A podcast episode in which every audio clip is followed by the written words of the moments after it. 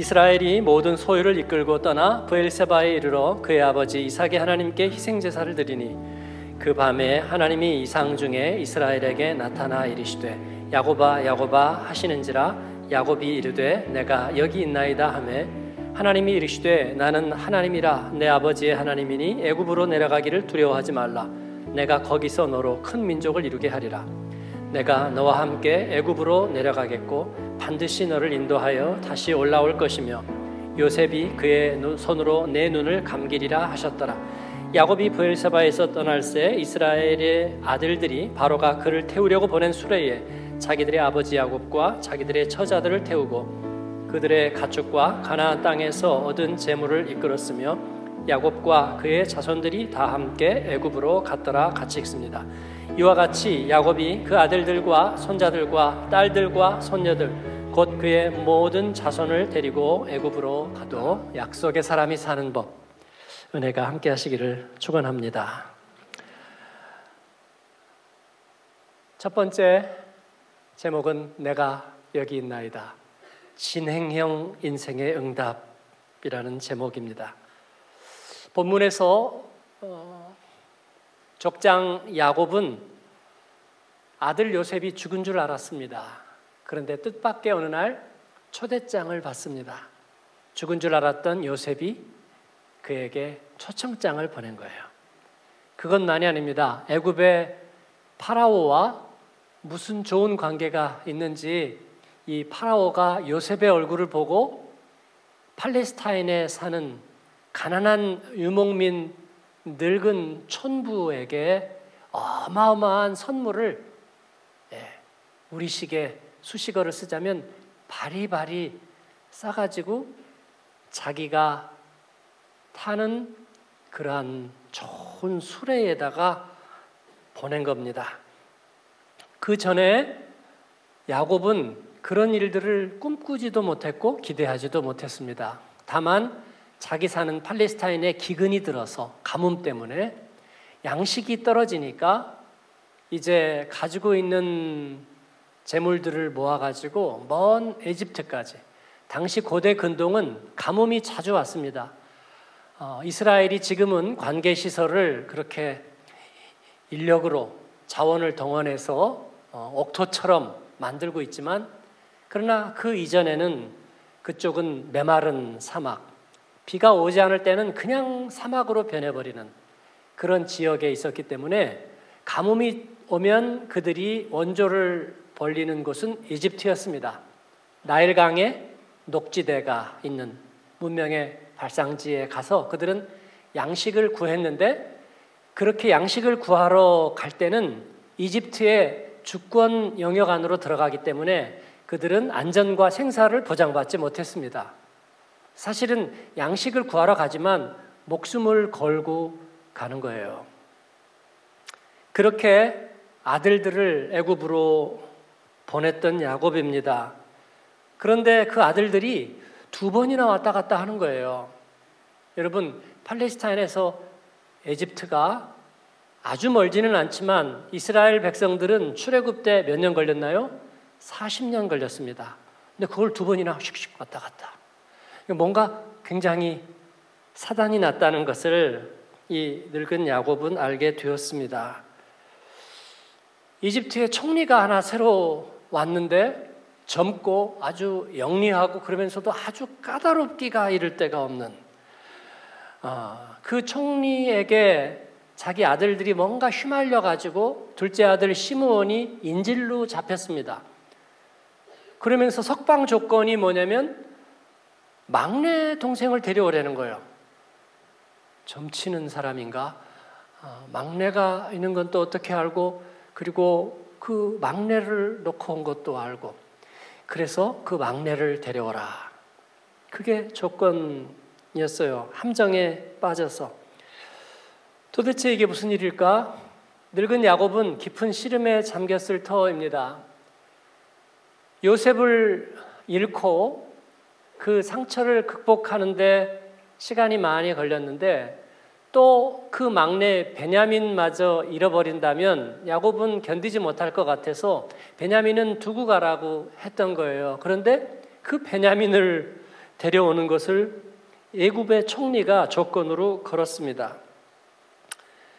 그런데 그때의 유다가 아, 넷째 아들 유다가 자원해서 나서서 아버지 베냐민 제가 책임지고 데리고 갔다 오겠습니다.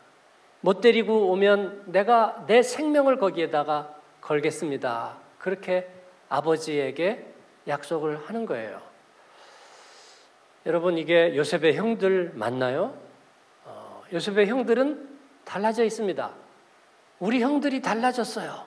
네. 그렇습니다. 요셉을 잃어버린 후에 야곱은 아들들을 더 사랑하게 된 것은 분명합니다. 그러나 요셉을 팔아넘긴 형들에게도 변화는 있었습니다. 요셉을 팔아넘긴 그 죄의식이 그 형들의 마음속에 오랫동안 자리 잡았을 겁니다. 어, 죄의식이란 그런 것입니다. 내가 잊어버리자고 해서 잊어버려지는 것이 아니에요. 죄의식을 가진 사람은 두 갈래 방향으로 반응이 나타날 겁니다. 하나는 그 죄의식을 잊어버리려면 뭔가 정당화를 시켜야 되거든요. 그래서 그 죄의식을 정당화시키기 위한 무언가의 기제를 만들고 그로 인해서 더 마음이 단단해지고 강팍해지고 악해졌을 가능성 하나 있고요. 또 하나는 그러나 그 죄의식을 어떻게인가 털어버리기 위해서 드러내고 그리고 그 안에서 자유해질 수 있는 가능성. 두 번째 가능성은 좋기는 한데 문제가 뭐냐면 자기의 죄가 들통나야 된다는 거. 그죠? 네. 망신을 당하거나 아니면 자기에게 일관성이 없다는 것이 폭로되는 걸 감수해야 되죠. 근데 그것으로만 그치는 것도 아니에요. 그리고 나서 자유해지려면 누군가가 도와줘야 돼요. 그죠? 그러니까 아이들이 뭐 거짓말을 했다고 막 다고치고 야 우리 3대에 너 같은 애가 없었어. 그러면 안 되는 거예요, 여러분. 예. 자백을 받아서 내 분풀이를 하려고 애를 몰아치는 것이 정직의 교육은 아니에요. 왜냐하면 그의 죄의식과 짐을 덜어주기 위해서 자유할 수 있도록 기회를 주는 거예요. 그러기 위해서 고백하도록 하는 것은 좋은데 그 다음에 그것을 덜어내 주는 역할을 해야 돼요. 그런데 고백을 시켜놓고 자기가 더 놀라. 그 정도였어? 안 되겠다. 매 가져와. 오늘 다시는 그렇게 못하도록 오늘 우리가 해결을 보자. 아, 그러면 자녀를 잃는 거겠죠? 네. 그 죄의식보다 더한 상처가 그 안에 오랫동안 자리 잡겠죠. 그게 아니라 이를 덜어줄 수 있어야 되죠. 형들은 어떻게 그 짐을 벗었을까요? 39장 이후의 이야기들을 보면서 경험적으로 그리고 심리적으로 또 성경적인 인간 이해를 통해서 볼 때 이 형들은 마음에 짐을 덜은 것처럼 보입니다. 분명하게. 뭔가 자유한 것처럼 보입니다. 그들은 서로를 사랑하고 있고 또 아끼고 있습니다. 그리고 그들은 대단히 정직하고 투명하게 주어진 현실 앞에 맞서고 있는 모습을 보입니다. 이것은 뭔가 마음 안에 해결할 수 없는 무거운 짐 하나가 비밀로 꽉 감싸고 있는 사람의 모습은 아니에요. 하나님은 요셉만 만진 것이 아니라 요셉에게 가해했던 요셉의 형들도 만지신 거예요. 할렐루야. 놀라운 일 아닙니까? 왜냐하면 우리 인생의 빚이란 그런 것입니다. 가해자나 피해자나 똑같이 불쌍한 거예요. 네? 우리 옆에 분에게 한번 얘기해 주세요. 당신이 불쌍합니다. 네? 의로운 것처럼 정의에 분노하는 것처럼 외치는 당신은 불쌍합니다. 그리고 피해 의식에 쩔어서 자기를 탄식하는 당신은 불쌍합니다. 둘 다 똑같아요. 뭔가 은혜의 손길이 필요한 거예요. 그리고 그 은혜의 손길은 그들을 나누지 않습니다. 가해자나 피해자나 그들에게 똑같이 은혜를 베푸는 거예요. 여러분, 둘 다 다 거기서 거기라는 말씀을 드리는 것은 아닙니다. 그러나 그 둘 다 도움이 없이는 일어설 수 없다는 건 분명합니다. 하나님은 요셉의 형들도 만지셨습니다. 왜냐하면 하나님은 그 아브라함과 이삭과 야곱에게 그들의 그 가족을 통해서 하나님은 일하시겠다고 약속하셨기 때문이에요. 그래서 그들을 만지시고 돌보아 주시는 거예요.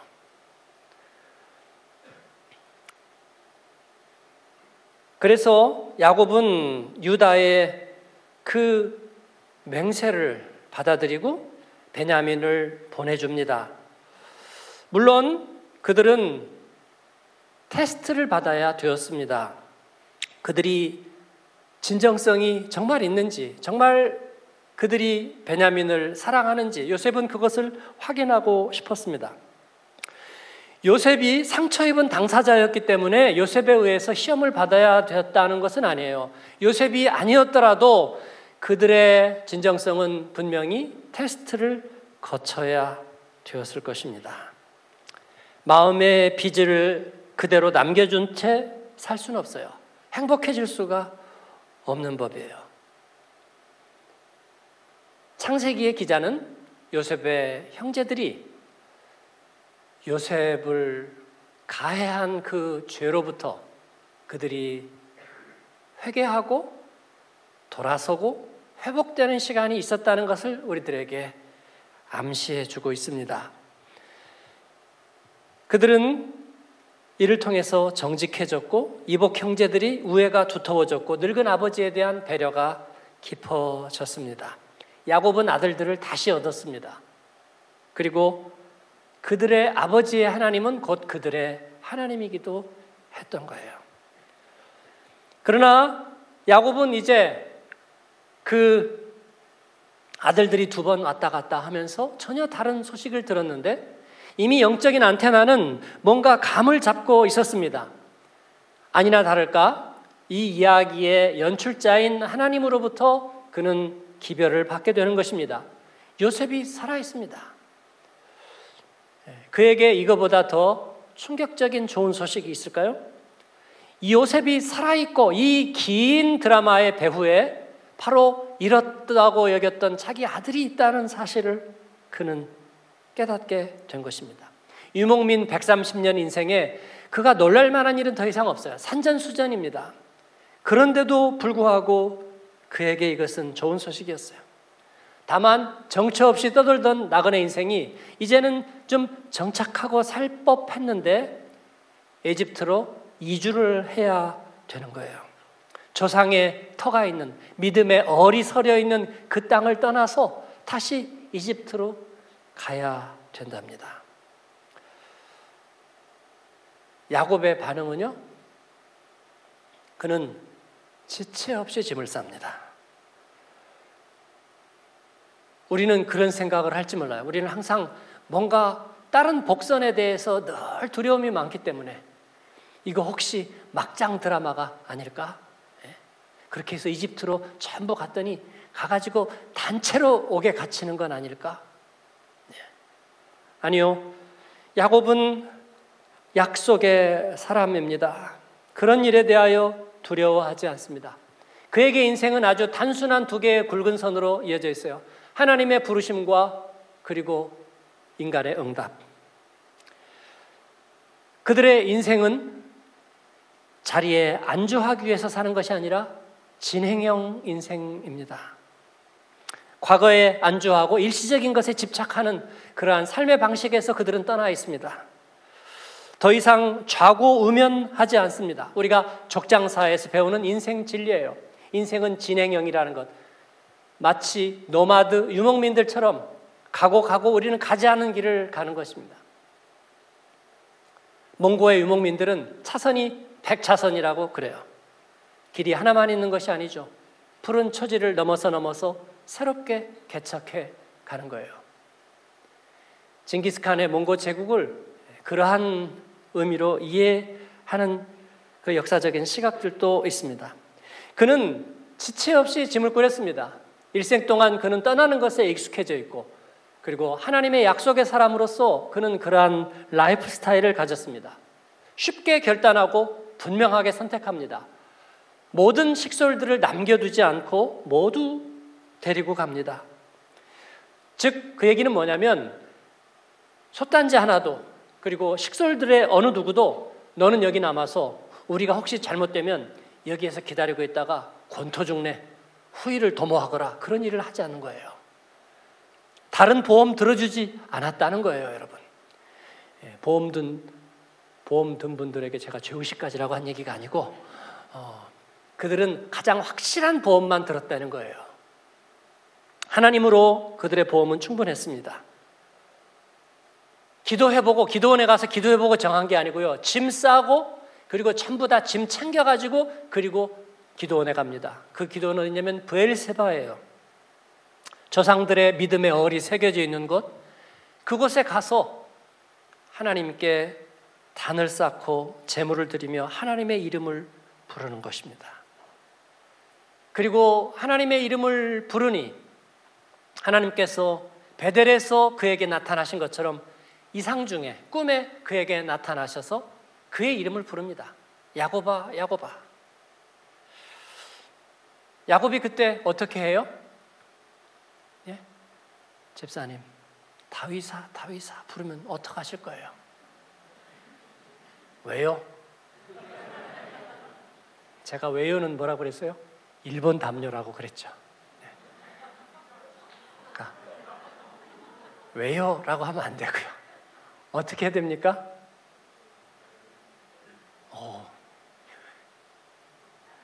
내가 여기 있나이다? 보통 때도 그래요? 굉장히 설교적인 인생을 살죠. 네, 그렇습니다. 부르면 어떻게 해요? 네, 그런 거죠. 응답하는 거죠. 야곱은 응답합니다.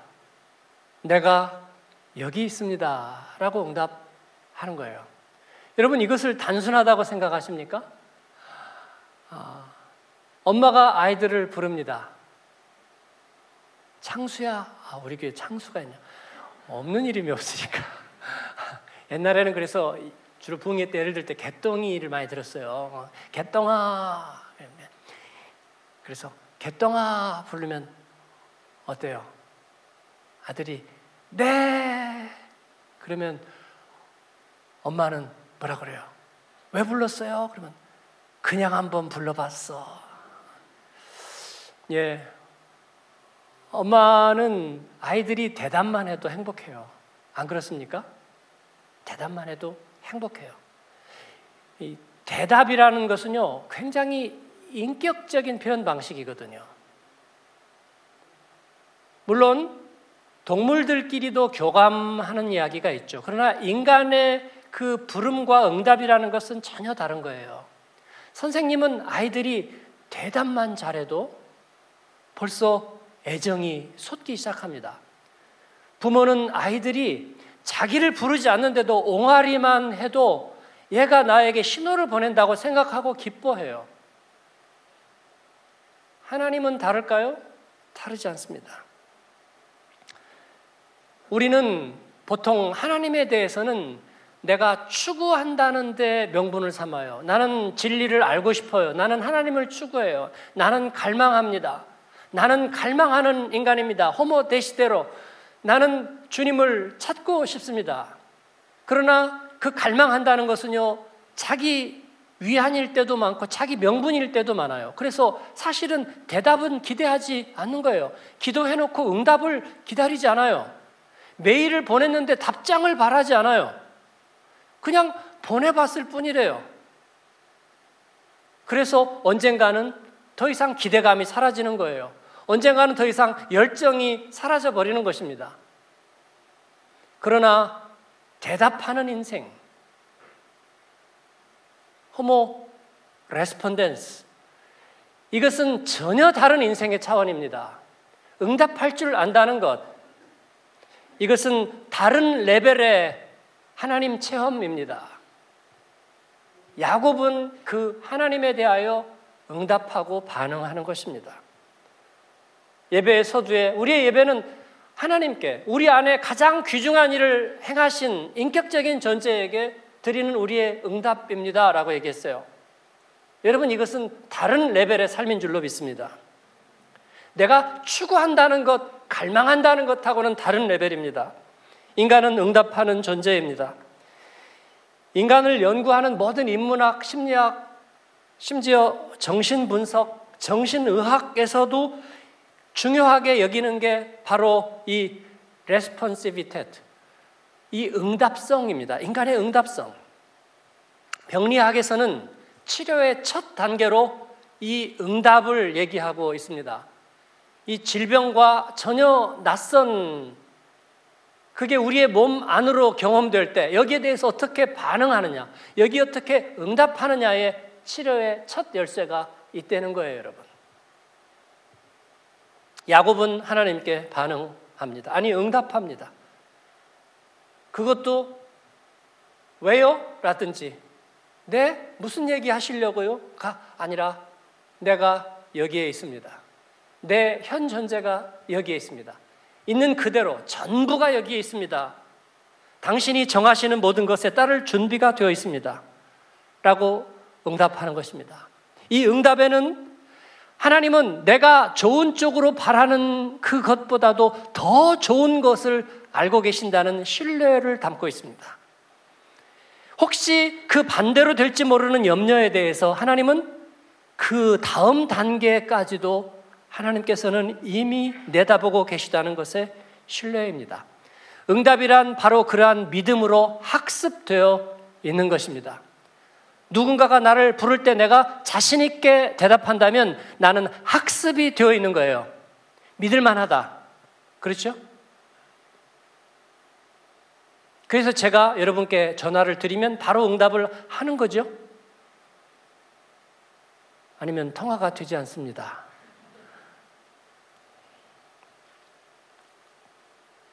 하나님께서는 그 응답에 대해서 반응하십니다.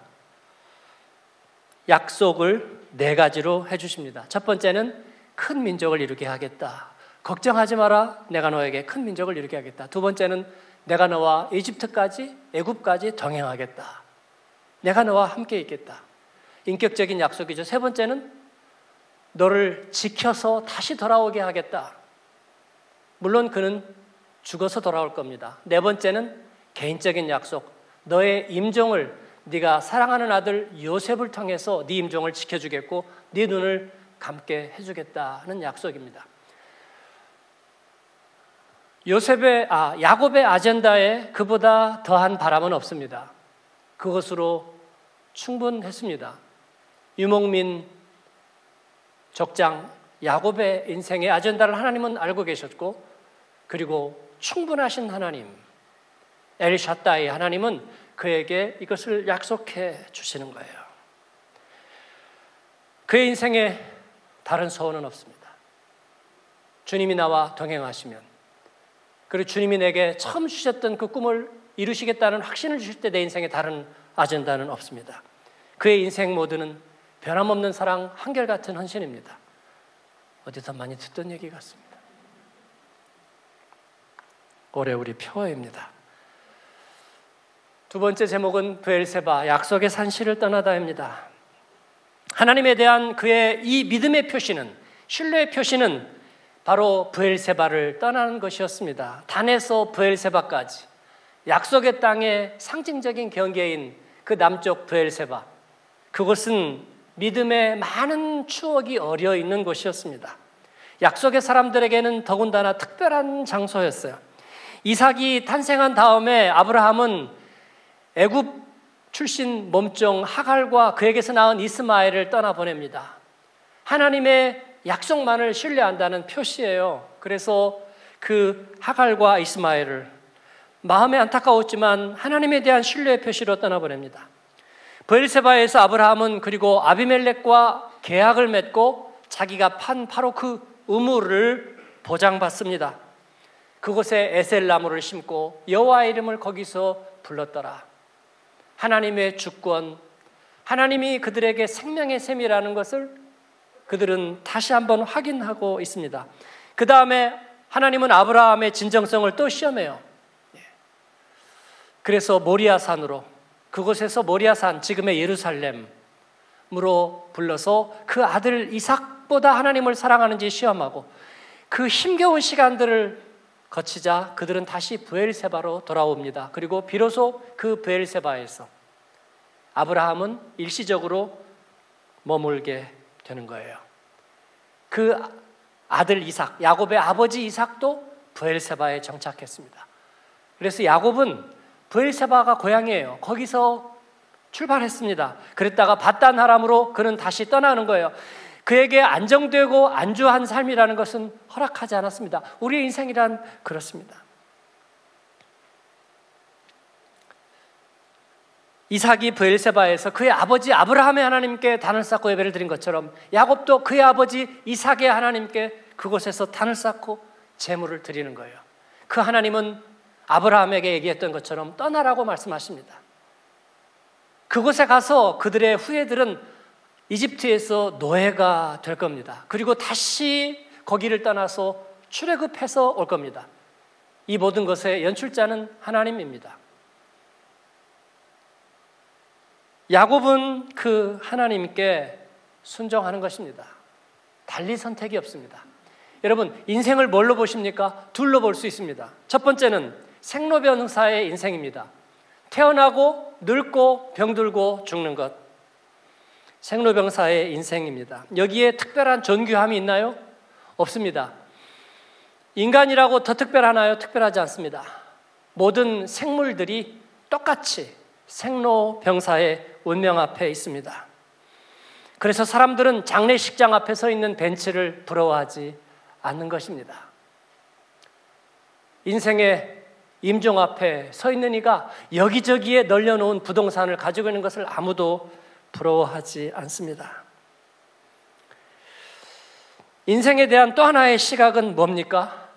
생로병사가 아니라 완성되어 가는 인생입니다. 이것은 모은 물질 속에 갇혀 지내는 것을 말하지 않습니다. 그건 완성이 아닌 거죠. 그것은 마치 과일이 다 익어가지고 땄는데 안전한 포장지에다가 가둬놓고 썩어가기를 기다리는 것과 같습니다. 과일은 열매가 되었다가 사라진다고 이해할 수도 있지만 생명이 익어 완성되어서 다른 생명을 위해 쓰임받는 거라고 볼 수 있습니다. 이것은 하나님의 사람들만이 얻는 생명에 대한 비밀입니다. 우리는 여러분 소진하고 소모되고 부패하고 사라지기 위해서 존재하지 않습니다. 우리는 피날레를 향해서 달리고 있고 가지 않은 길을 가면서 완성의 길을 향해 가고 있습니다. 겉사람은 후패하지만 속사람은 날로 새로우며 우리는 하나님의 이루실 일을 기대하고 있습니다. 할렐루야. 예수님은 나는 생명의 참포도나무 너희는 가지라 그렇게 얘기하고 계세요. 그 하나님께서 야곱에게 말합니다. 지렁이 같은 너 야곱아 두려워하지 말라 내가 함께 하리라. 이 말씀은 위로였지만 안전함만을 추구하는 인생에게는 그게 위로일 수 없을 겁니다. 함께 하리라 그러지만 가라 그러시잖아요. 위로만 해주실 수는 없나요? 그러나 여러분, 약속의 사람에게 위로와 명령은 같은 말입니다. 그리스도의 사람에게 회개와 축복은 같은 궤도에 있습니다. 예수를 주로 믿고 그 은혜 안에 살기로 했으니 세상 방식에서 돌이켜서 회개하는 것은 우리에게 하나님이 주시는 축복과 같은 말입니다. 사랑하는 여러분, 포도 열매를 향한 포도나무의 사랑이 찬 이슬을 두려워하겠습니까? 자결하는 한낮에 햇볕을 포도나무가 두려워하겠습니까? 갑작스러운 폭풍우와 거센 바람을 두려워하겠습니까? 병충해와 이로 인한 손실을 두려워하겠습니까? 물론 두려워해요. 네, 조금 두려웠습니다. 그러나 멈추지는 않을 겁니다. 두려움이라 쓰지만 결실에 대한 확신이라고 읽을 겁니다.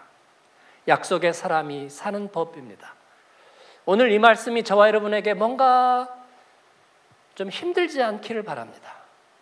왜냐하면 이것은 선택의 여지가 없는 라이프 스타일이기 때문에 그렇습니다.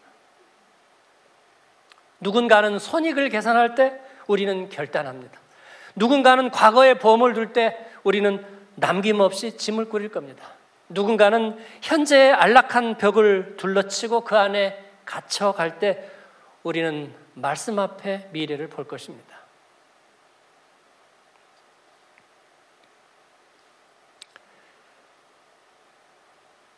마지막 제목은 완전수를 준비하라입니다. 창세기의 저자는 이렇게 익숙한 곳, 안락한 곳을 떠나서 하나님의 부르심에 응답하는 야곱의 일행을 자세하게 소개하고 있는데 그 중에서도 그들의 가족이 몇 명이 가는지를 소개하고 있습니다. 그 합은 70명입니다. 70명. 왜 70명을 얘기하고 있는가? 성경에 오늘 읽은 이후에 그 말씀을 보면은 예, 사람 이름을 다 쓰고 있어요. 그래서 70명을 확인해 줍니다. 왜 70명일까? 70은 성경이 보여주고 있는 완전수입니다. 완전수. 성경이 얘기하고 있는 많은 완전수들이 있죠. 어, 3, 4, 6, 또 12, 예, 그리고 40, 예, 여러 가지, 그리고 50, 예, 중요한 숫자들이 많이 있는데 그 중에서도 70은 대표적인 완전수예요. 왜냐하면 하나님은 6일에 세상을 창조하고 7일째 쉬셨습니다. 7일간의 창조 7. 하늘과 땅을 다한 숫자. 그래서 7은 하나님으로 상징되기도 합니다. 10은요, 예, 충만한 숫자예요. 아, 그래서 7 곱하기 10, 70은 충만한 숫자입니다. 완전수예요. 그래서 히브리어 구약 성경을 나중에 예, 헬라어로, 왜냐하면 헬라어가 로마 제국 시대까지 이르면서 예, 알렉산더 이후에 예, 공용어가 됐기 때문에 어려운 히브리어 대신에 헬라어로 구약 성경을 번역하려고 하죠. 그래서 이집트의 알렉산드리아에서 경건한 사람들이 모여서 성경을 번역하는데 70명이 번역합니다. 그래서 이 septuaginta 이그 어, 그 성경을 그래서 70인 역이라고 얘기하는 거예요. 거룩한 숫자입니다. 그런데 이 70명을 이제 창세기 기자가 맞추는 거예요. 야곱과 열두 아들이 들어갑니다. 그러면서 애굽으로 들어간 사람들의 숫자라고 얘기하는데 야곱과 열두 아들 요셉은 들어간 게 아니라 이미 애굽에 있죠. 그래도 숫자를 맞춰야 되니까 넣었어요. 야곱의 후예니까. 근데 열두 아들하고 야곱 넣어도 70이 됩니까? 택, 택도 없죠. 네, 모자라요. 그러니까 그 아들들의 아들, 손자까지 또 다 집어넣어요. 근데 문제는 뭐냐면 아들들을 다 해도 안 되는 거예요. 근데 베냐민은 애굽으로 들어갈 때 나이가 24살이었어요. 근데 성경에 보니까 아들 10명 이름이 들어가 있어요. 24살에 아들 10명? 이건 괴담이죠.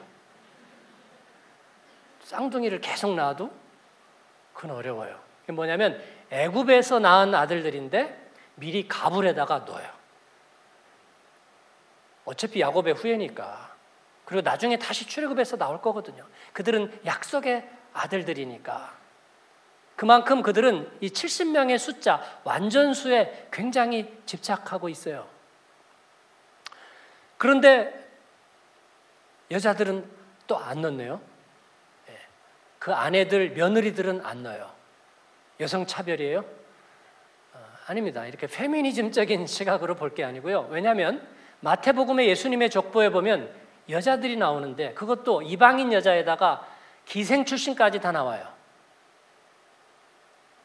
왜 그 여자들의 이름이 나오냐면 예수님의 족보에 그 구속사의 줄기에 결정적인 영향을 미친 사람들이 나오는 거예요. 그건 남자든 여자든 이방인이든 아니든 상관없어요. 심지어 그녀들의 전 직업이 무엇이었는지도 상관없어요. 다말은 그의 시아버지와 씨를 받았어요. 그래서 구속사의 줄기를 이어가요. 그 이름들이 마태복음에 나타나 있거든요. 그런데 왜 여기는 여자 이름을 빼는가? 왜냐하면 남자 선호, 물론 북의 사회입니다. 그러나 남자 선호 때문이 아니라 상속자들, 구속사의 줄기를 이어가는 대표적인 상속자들의 이름을 쓰는 거예요. 그런데 아내와 며느리는 어차피 같은 식구예요. 딸은 딴 집으로 갈 거고 아내와 며느리는 이미 그 안에 포함되어 있습니다. 그래서 대표적인 사람들을 거기다가 열거하는 거예요. 그런데 모은데 다 모으니까 나중에 날 애들까지 그다음에 요셉의 문하세와 에브라임은 거기도 애굽에서 났죠. 그래도 거기다 다 집어넣는데 68명밖에 안 돼요. 그래서 두 명을 누구를 넣냐면 딸 둘을 넣습니다.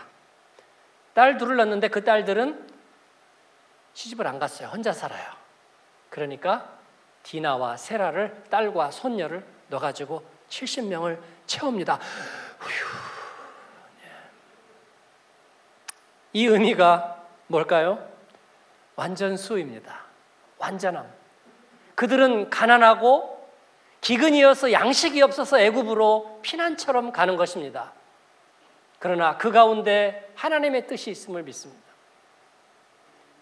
일제 시대에 예수님을 믿었던 그들은 빼앗긴 들에도 보문 없는가? 이 식민지의 국가에서 젊은이들은 폐결핵을 이기지 못해서 죽어가고 나라의 미래에는 희망이 없습니다. 전쟁의 소식은 시시각각으로 들려오는데 그러나 믿음의 사람들은 하나님 앞에 단을 쌓고 기도하면서 그렇게 고백했습니다.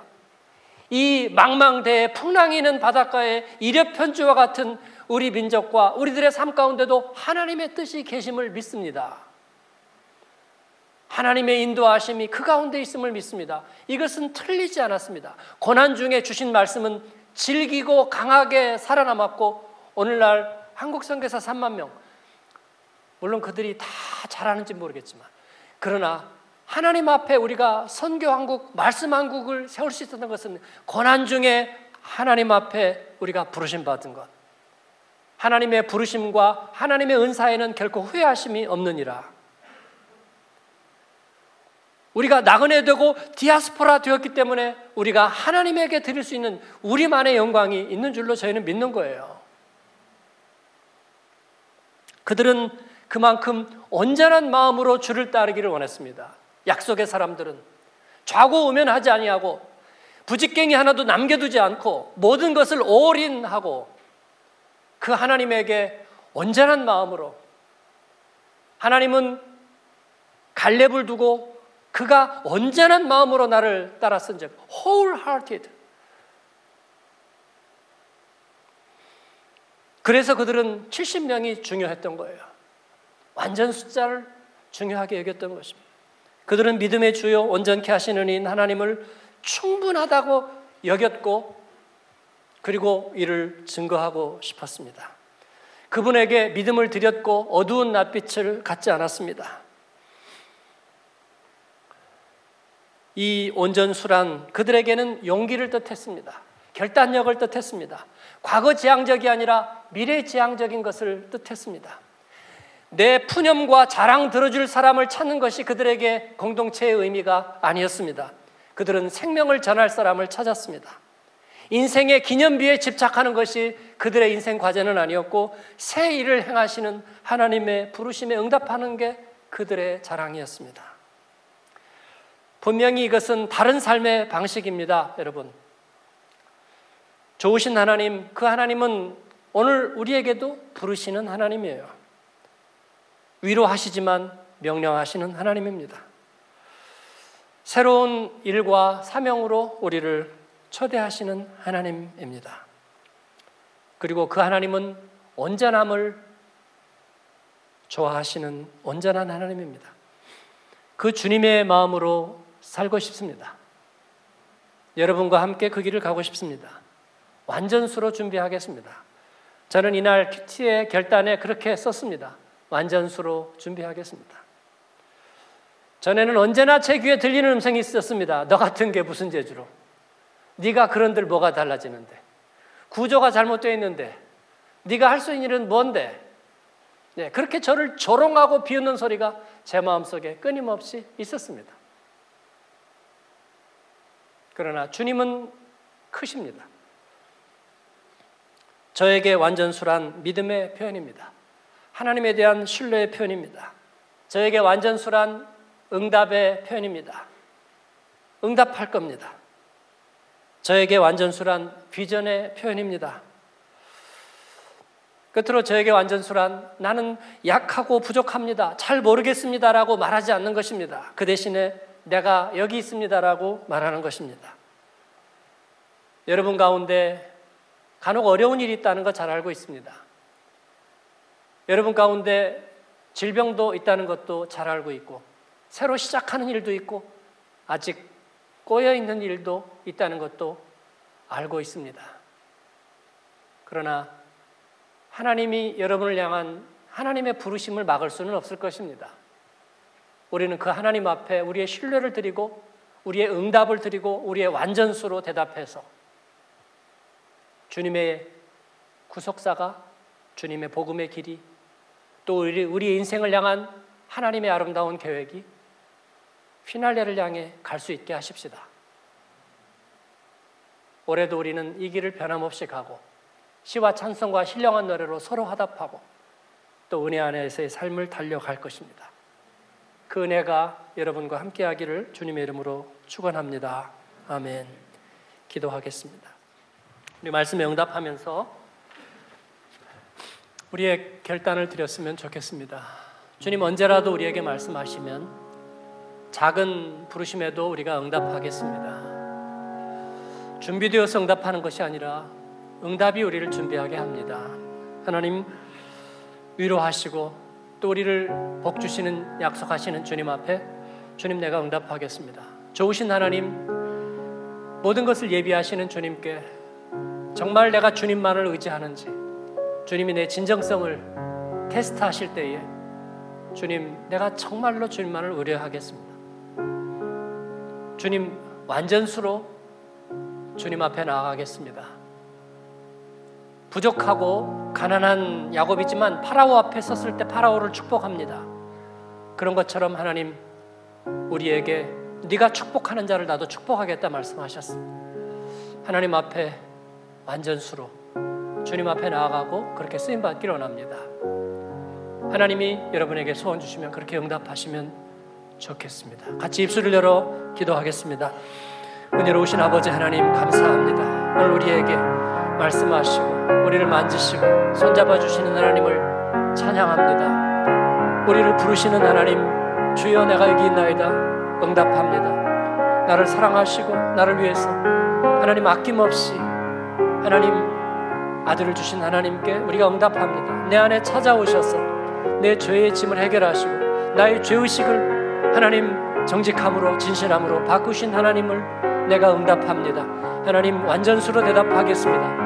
아버지 우리의 연약하고 만삭되지 못한 인생을 하나님 앞에 드려 하나님께 쓰임 받도록 온전하게 완전수로 응답합니다. 하나님 축복하시고 올해도 여기저기에서 하나님 하나님 앞에 열매 맺는 아름다운 소식들이 일어나게 도와주시고 우리에게 사망의 음침한 골짜기가 하나님 푸른 초장으로 바뀌는 간증들이 있게 하여 주옵소서. 할 일 많은 때, 할 일 많은 세상 저희를 부르셨으니 하나님 앞에 쓰임 받도록 도우시고 하나님 엑소더스의 땅, 하나님 이 유럽 땅에 하나님 저희를 기대하는 주님의 하나님 마음이 크십니다. 응답하고 쓰임 받기에 부족함이 없도록 도우시옵소서. 하나님의 사람들을 일으키시고 주의 일을 수년 내에 부흥케 하시며 하나님 저에게 필요한 자원과 물질과 하나님의 일꾼들을 붙여 주사 하나님의 일을 감당할 수 있게 하시고 부족함이 없고 넘치게 하옵소서 예수님의 이름으로